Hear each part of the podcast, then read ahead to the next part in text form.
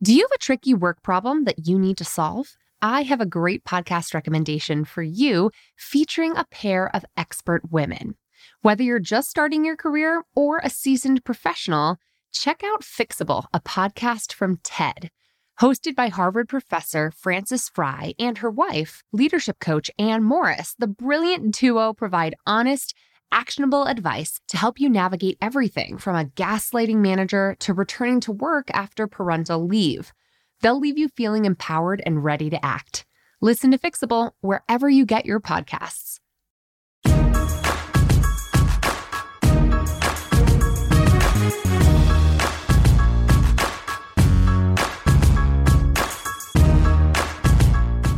Welcome to the Bossed Up Podcast, episode 208. I'm your host, Emilie Aries, the founder and CEO of Bossed Up.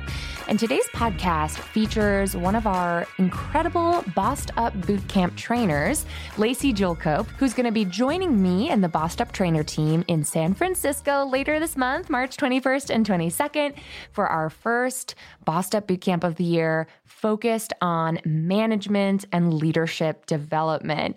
Now, Lacey and I are tackling an interesting angle to work life balance and leadership today. We're talking about how difficult it can be to embrace the duality between your big ambitions and our innate human need for personal sustainability or work life balance, whatever you want to call it. She has a ton of experience. In other words, we're talking about how even the most ambitious amongst us, even leaders and managers and aspiring leaders and managers and women on the rise, can embrace and, in fact, benefit from work life balance. And at the end of the day, how all of us can benefit when our bosses have more work life balance in their life. So, to give you a little background, Lacey Jewel Cope is the coaching and development domain lead at Insight Data Science, where she's coached nearly 700 job seekers transitioning to data roles in the tech industry to help them know their value, own their worth, and really thrive once they land their next job. As a certified coach, she takes an integrative and pragmatic approach, connecting people with self reflective tools and concrete strategies to be more self aware, powerfully expressed, and confident. Lacey is based in the Bay Area, where she'll be joining joining me at Bossed Up Bootcamp later this month, like I said, on March 21st and 22nd. If you want to learn more and register to join us, you can find everything you need to know at bossedup.org slash bootcamp, including details on our upcoming bootcamps in Denver and DC later this year. Lacey, I'm so excited to dive into this topic with you. Welcome to the Bossed Up Podcast. Thank you so much for having me, Emilie. I feel like this has been a long time coming because you have been in the Bossed Up orbit for quite a while now, right? It's been, I think, about four years that I've known about Bossed Up. And then it's been, we're coming up on three years since I did boot camp and really got into the community. Amazing. So give us a little background on what first brought you to Bossed Up Boot Camp and and why we're so by the way we're so delighted to have you joining us back as a member of the Bossed Up trainer team to present at our upcoming Bossed Up Boot Camp in San Fran. Yay! How'd you first get there? It was through word of mouth, actually. Uh, so I was living out in DC back in 2013, actually, and I crossed paths with uh, this delightful life coach. It was my first exposure to life coaching, mm-hmm. uh, Jessica Lee Lyons. Yay. And she was on the training team. So fast forward, and I had left DC for the West Coast and then was moving back to DC for the third time in 2017. And she was on the training team for the March boot camp and she invited me. She said, You're going through this big major transition, and I think that this would be really valuable for you. And I had partake participated in some of her smaller uh, programs that she ran independently, but I've always heard her speak about how the Up community was just so powerful and it catapulted her you know self-awareness and her confidence as a coach and all of these other wonderful things so i decided to jump in i love it and now with boot camp sort of evolving, we're retaining a lot of the same magic that has always made Bossed Up Bootcamp amazing as we also grow with our audience, right? Like this year's boot mm-hmm. camp program has an extra focus on management and leadership and really catapulting women to that next rung in our careers as mid career professionals um, and even senior, more senior career professionals. But what are some of the biggest lessons you derived from boot camp in the past, too? Well, first and foremost, I am so excited about the evolution of boot camp and this new approach and it encompassing leadership because I really think that that's where I am at in my own career and where I see a lot of my peers at and making sure that we continue to lift as we climb. But thinking back to what it was when I participated in it, the holistic approach mm-hmm. was one of the most maybe surprising things for me. Uh, maybe I didn't fully understand what I was getting myself into.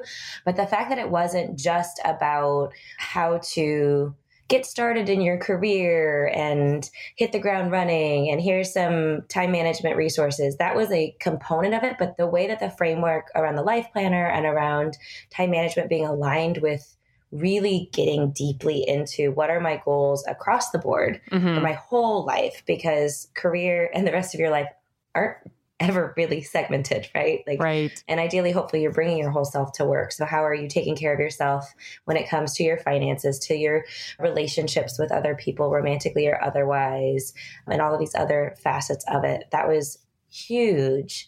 And one of my favorite exercises that you did to get us into that space was having us do this, uh, like, as opposed to a reflection exercise, like almost a future tripping exercise. Yeah where we got to acknowledge and speak to as if it was years in the future and we had already accomplished things and just yep. seeing what came up. And I will never forget that I was super nervous. and I went to share what I was going to share, thinking, like, I've got no idea what's going to come out. And what came out was so big for me, things that I hadn't voiced out loud. I was covered in goosebumps. And I was like, oh, I guess there's truth there.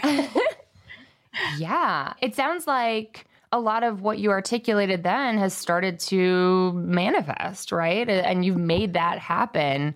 Tell us a little bit about where you've gone since then and what's been going on in your world.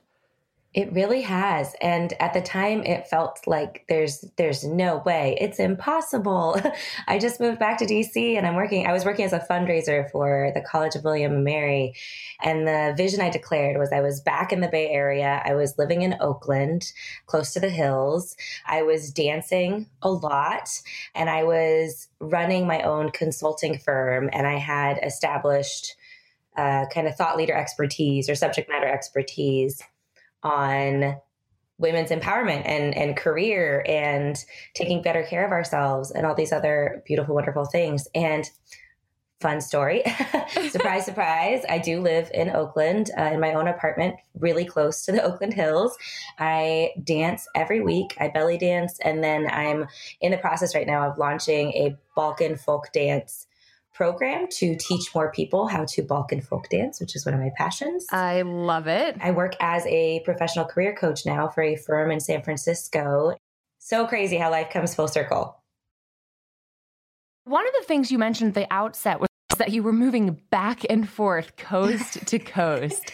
And I want to explore that a little bit because I know a lot of us have difficulty managing or balancing, to use my not so favorite word, but a sort of holding space for the duality between our big ambitions and our need for personal sustainability.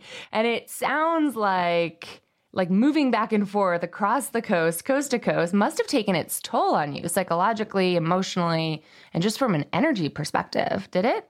It absolutely did. And that was also following, I moved overseas twice. Wow. I went to college in Eastern Europe in Bulgaria, and then I, I, worked in Serbia twice in 2012 and 2014. So, yes, there have been many big, big moves, and they were always driven by career aspiration. Always about wanting to take advantage of up leveling and whatever that next opportunity was that presented itself. And I'm very grateful that I have had those experiences, but it is the physical, emotional, community right. toll of uprooting constantly. It really did start to drain on me. It has drained on me. The feeling like people, the people that I most love, wanting them to still feel like they can depend on me, even though mm. they don't mm. know where I'm going to be living in six months, because I have this tendency to leave. Um, right. it did. And so I really had to get clear with myself a couple years ago about what are the values that I'm prioritizing right now. Mm-hmm. I've had this season of life where I've been prioritizing chasing something and I actually I like to say it was career but in a lot of ways I wonder if there was there was more at play there. And shifting towards like what is it that i want to cultivate? How do i manage relationships from a distance where i'm not feeling like oh i miss my dc community so i'm going to move back there to see them. Oh but now i miss my west coast community. Right. So i did just actually in terms of the like i mentioned i live in oakland now. I signed my very first one year lease all by myself in an apartment of my own in november. That's great. Congrats. Thank you. And it's uh talking about self-care I knew that I wanted that, but I really did not understand how much I needed that. Mm. It's been incredibly eye opening in the in terms of how I was not actually prioritizing my needs in yeah. multiple areas because now I have the time, the space, and the focus to notice and pay attention. And so, what did that experience teach you that our super ambitious listeners can learn from? Like, what are some of the key takeaways that you would advise women who are chasing something right now, who who hear themselves in your story and have been saying, "Well, I don't really need to take care of myself. Like I can just keep hustling. I can keep chasing this ambition or this dream." Like what are the first steps for becoming someone who who acknowledges, "Yes, my ambition matters, but so does my personal sustainability." I think that one of the biggest things, first and foremost, is recognizing patterns for ourselves. So for me, in this the story that I just shared, my pattern was this habitual leaving on the move, on the go, constantly. And framing it as this is me being ambitious and pursuing my goals, but also hearing from other people this idea that I was inspiring them. Oh, you're so bold. You're so courageous to be willing to make those moves. How are you making those moves? Right. And so I think the inverse of it was there are a lot of people who choose not to leave situations where there's different kinds of patterns at play that are just as much not taking care of them or filling their cup or refueling them in the staying versus the leaving. Yeah because a lot of times when I look at the things that I would, I like to frame all of these big transitions as I was going towards something, I was chasing something, but it was also driven by leaving less than great situations, leaving micromanagers behind, leaving work environments that felt like they had become toxic, leaving uh, situations where I didn't feel like my value was being recognized and I was depleted because I was constantly fighting for that. Yeah. Um, and so I think step one is really taking account as truthfully as you possibly can. What's at stake right now? What is what's playing out for me? What are the patterns that i'm buying into either consciously or subconsciously? And what are the values right now that i'm choosing to prioritize? Mm, that is a good point. I think for me learning and recognizing and seeing that there is a lot of joy and beauty and boldness and courage in going on big adventures but if i wasn't counterbalancing that with rooting somehow, somewhere, in some capacity, that I was constantly just in this very like flighty mode of yeah on const on nonstop. What does rooting look like? I think that rooting can take many different shapes and forms and and I was always seeking to create roots even with the moving. So I'm a big nester anywhere that I would land. Yeah. For me it was a lot about the physical spaces that I was in. So even if I was just in a bedroom in a shared house situation, I wanted that bedroom to feel like mine as soon as possible. So I would have some kind of space. But I think that rooting I've been playing around a lot with the idea of confidence what does confidence really mean? Because so much of what we what we achieve across the board in our lives comes from being really confident and self-expressed. And for me, confidence is it's has to have a like rooted or grounded component to it because it's the difference between genuine self-awareness driving a need that I'm expressing or something I'm communicating or something I'm creating for myself versus the fake it till you make it or bravado confidence where sometimes that is necessary, but if you do that too much mm-hmm. and you're not connected to what's inside and what's really what you're really desiring, wanting right now, yeah. That disconnect is is also so exhausting and draining. Yeah, and that can be hard when you're getting all this external validation rewarding mm-hmm. you for doing something that other people think looks great. You know what I mean? Like, mm-hmm. wow, you are traveling all the time. Good for you. You must be killing it, girl. The peanut gallery is very loud, especially in the era of social media, and it doesn't know how aligned you feel internally, right?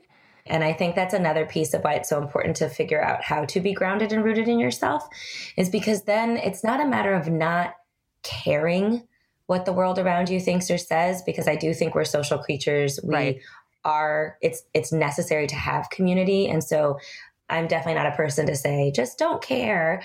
but something that's helped me is to not be attached to it. Mm. To not be getting my validation, my sense of self-worth from those things. I can care but also balance that with but what are my needs and how can I hear what you have to say but not be attached to it or think that I have to do it that way because you've been impressed or inspired by it. I can impress and inspire you in lots of different ways. right. And sometimes making the choice that better aligns with your deeper desires, even though it'll win you less points on the internet or less mm-hmm. likability points, is sometimes the most courageous thing you can do.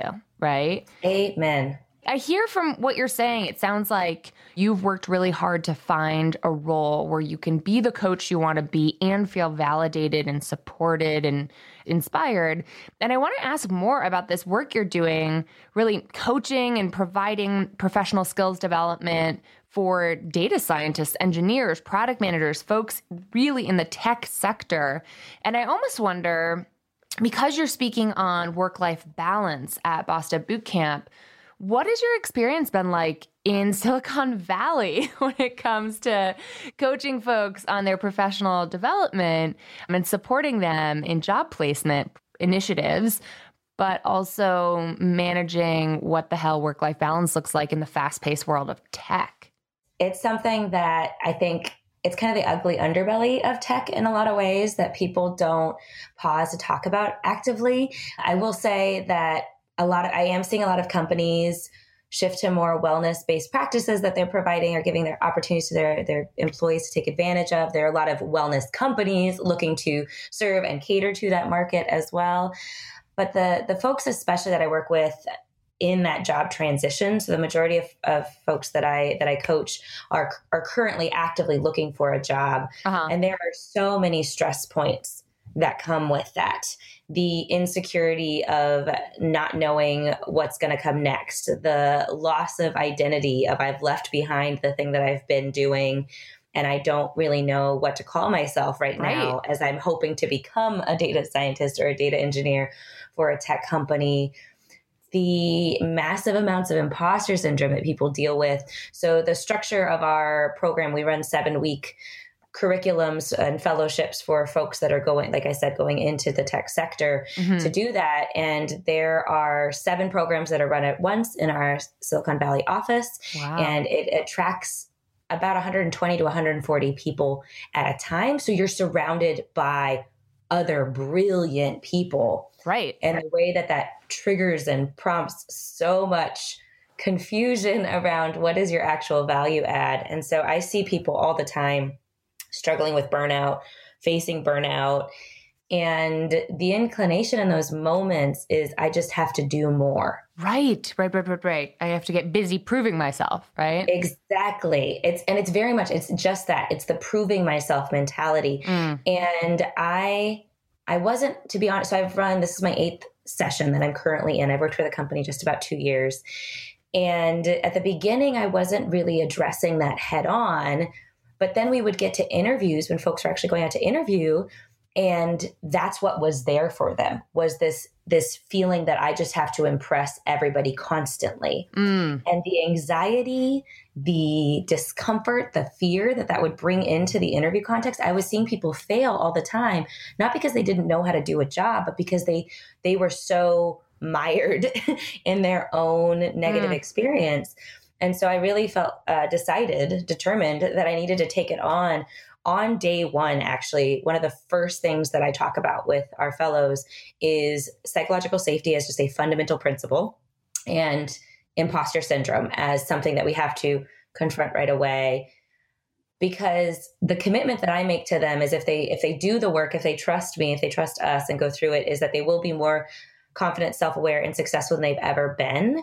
But I do need them to have that trust and that willingness to do it. And in that, I cannot make a commitment. It's impossible. I'm not here to say we're going to get rid of your fear, we're going to get rid of your anxiety, but we're going to learn to coexist with it in a way that still takes care of you, which requires you to take care of yourself. Mm. Interesting. Let's talk about psychological safety because you tossed that word out, and I recently stumbled upon it. I think in Simon Sinek's work, Leaders Eat Last. Building a zone of psychological safety is so important for leaders of all kinds, both for themselves and for their teams. Can you tell me more about what that looks like? I love riffing on the concept of psychological safety. Please. It was a term that was actually coined by Amy Edmondson, a professor at Harvard Business School. And she sought out to study and understand and make sense of high performing medical teams. Medical teams in hospital settings that had the great the best outcomes for their patients, meaning survival rates. And right. she had made an assumption that the highest performing medical teams had the would have the lowest documented incident rates of mistakes or errors. And she was seeking to understand how they were managing to not make mistakes or make errors. And then when she set about actually doing the research, what she discovered, it was the exact opposite. The teams that had the best outcomes actually had the highest incident, documented incident rates huh. of mistakes and errors. So then she had to set about figuring out like, why is that? What does that play? And what she found was that being coexisting in communities, teams, spaces where there is safety in acknowledging that you made a mistake or asking for help or saying you don't know something is the like linchpin and most powerful fundamental indicator of whether or not a team is going to achieve their goals. Yes. Wow. And that has actually now been put to test in a lot of different settings, but especially in Silicon Valley, a lot of tech companies toss around the term. It's interesting to see more or less how effectively they're able to generate psychological safety within their spaces. But I do know that Google actually uh, did a whole bunch of research and found that more so than shared identity backgrounds, education levels, interests, hobbies, anything else, psychological safety is what made their highest performing team successful. Almost reminds me of the value of psychological safety in interpersonal relationships too. The feeling of walking on eggshells around someone, you know, a family mm-hmm. member or a loved one or a partner who you feel like you can't fail around or you can't be inadequate around is mm. so awful compared to having a partner who you can be like, oh yeah, I totally fucked that one up, or I, you know, made that mistake, or mm-hmm. I'm, you know, I totally got that wrong. I just made that up, or whatever it is. Like Brad calls me out for having very strong opinions sometimes that are not always founded in 100% accuracy, or I, I misremember something, and he's like, no way, you're making that up. And I'm like, am I? and I just feel like being able to create together in teams like at Bossed Up there's there's 3 of us and we're constantly creating new things. I wonder like how you can go about creating psychological safety not only on the professional front but also on the personal front because without that ability to bring your full imperfect self to work, it's got to be taxing psychologically and contribute to things like burnout, exhaustion, and, and just a lack of, of balance.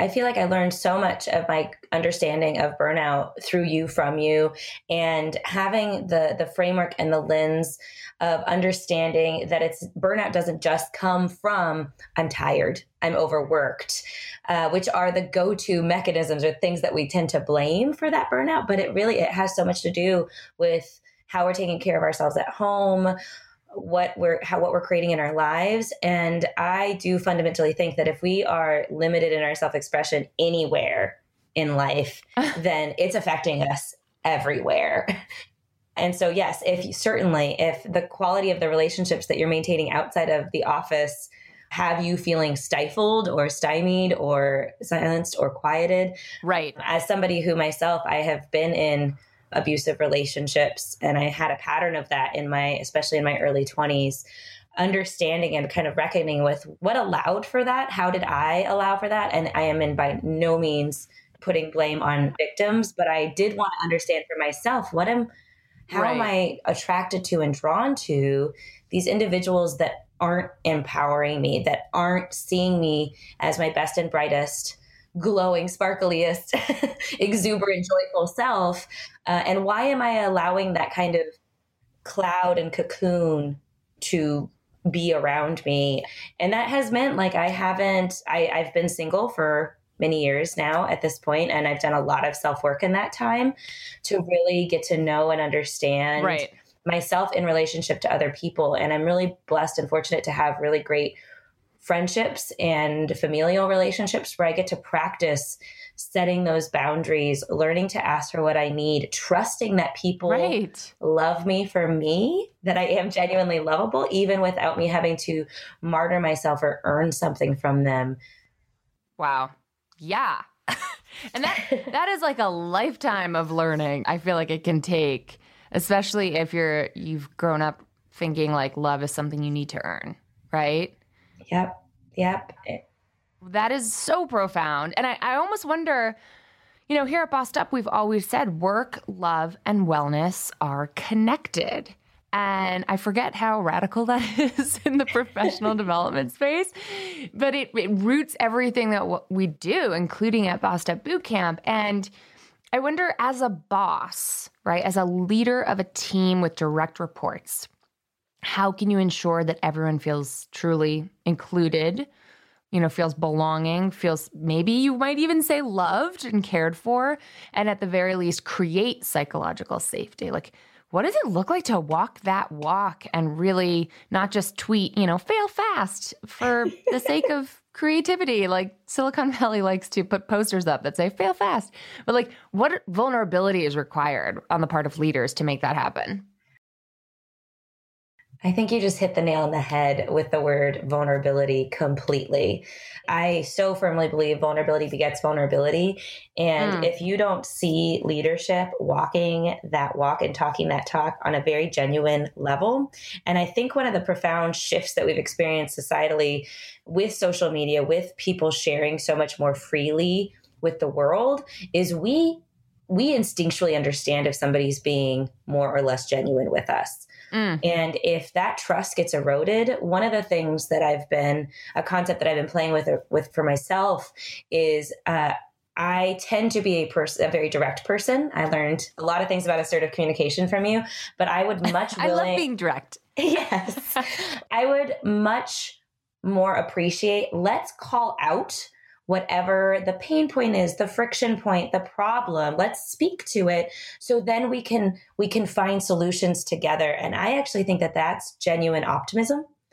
I um i think in silicon valley and tech there's a lot of blind optimism to go back to that idea of like fake it till you make it, or we're just going to push it through. If anybody's familiar with with Theranos and the Elizabeth Jesus, Holmes yeah. scandal that happened, which is like the uh, furthest end of the spectrum in terms of fake it till you make it, but it was very. It came from this unwillingness to say, I don't know yeah. something or I'm not sure how to fix it. And so I'm not even going to address it or have the conversation.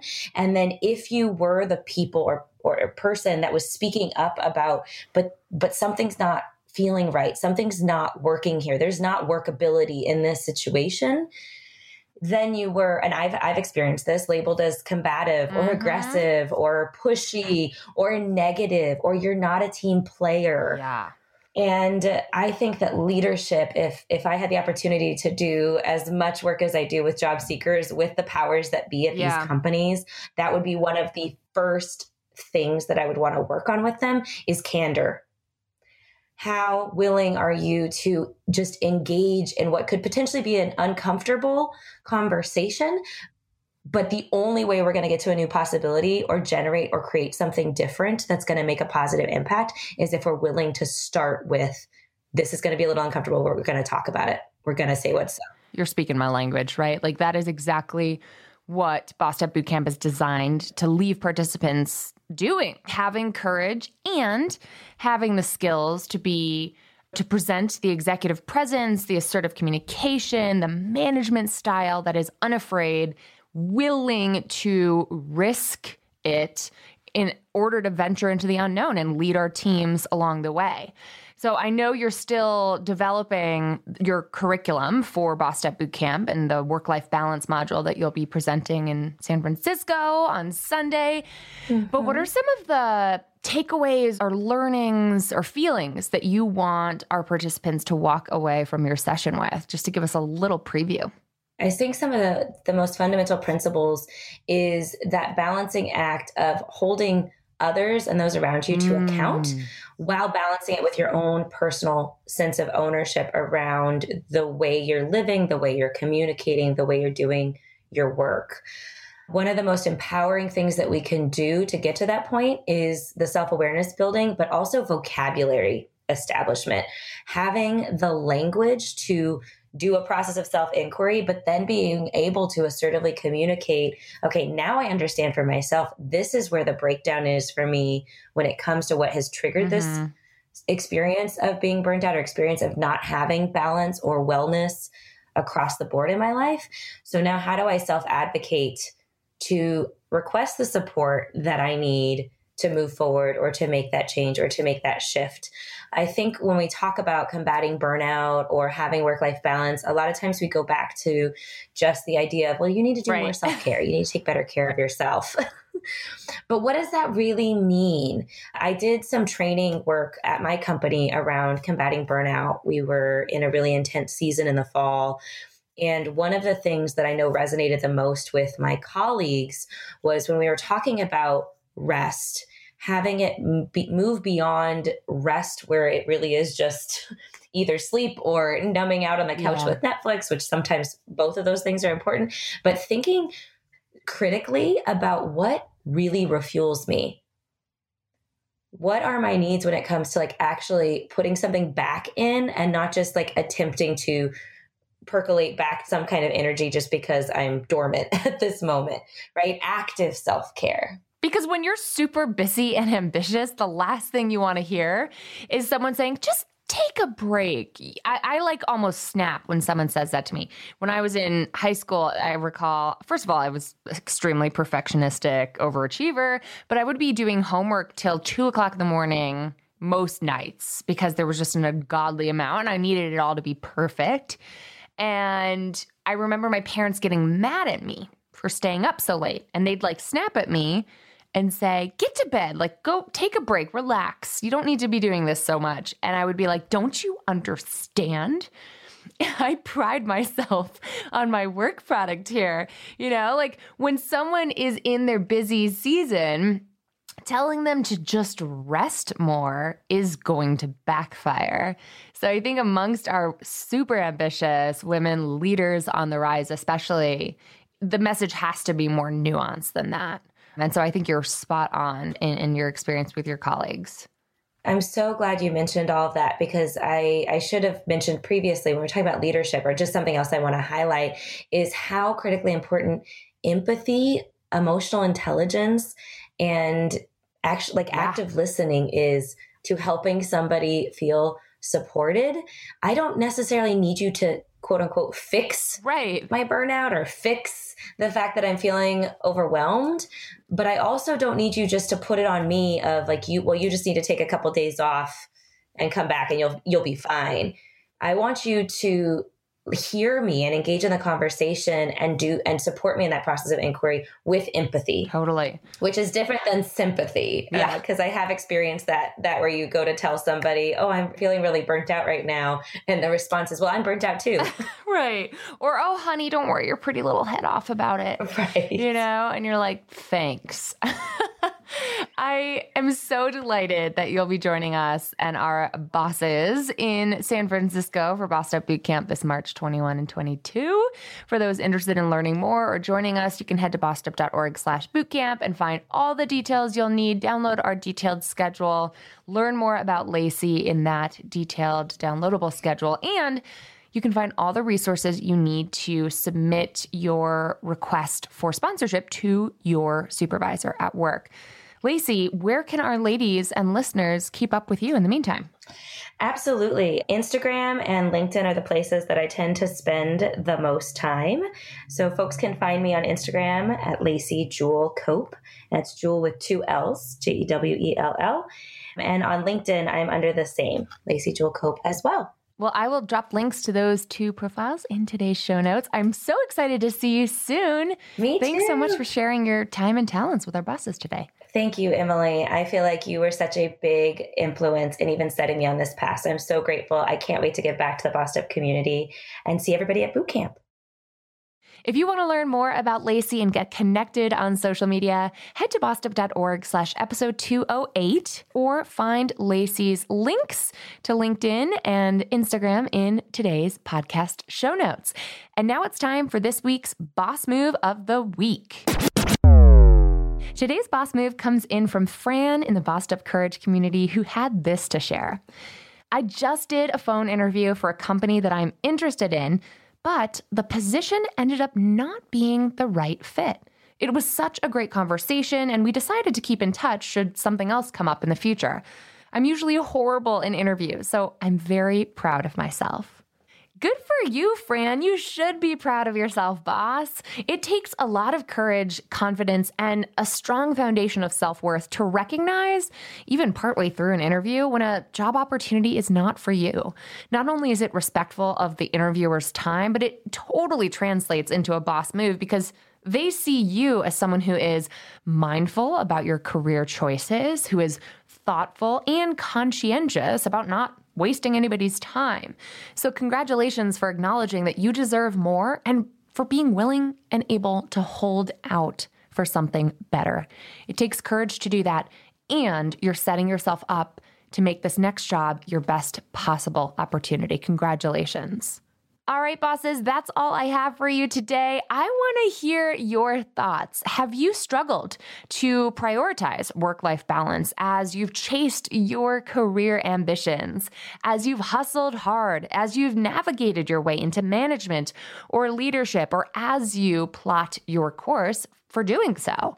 Weigh in via the comments section below today's corresponding post at bossedup.org slash episode 208 or ping me on social media at Emilie Aries or at bossedup.org. I can't wait to see some of y'all later this month at Bossed Up Bootcamp.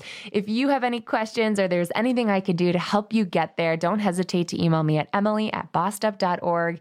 Head to bossedup.org slash bootcamp for all the details. Download our pre-written template to help you propose this program to your place of work, including a bootcamp brief that can help make a really compelling case as to what the return on investment is for investing in women's leadership development. I can't wait to see you and Lacey and a bunch of our talented trainers in the Bay Area very soon. In the meantime, keep bossing in pursuit of your purpose, and together we'll lift as we climb.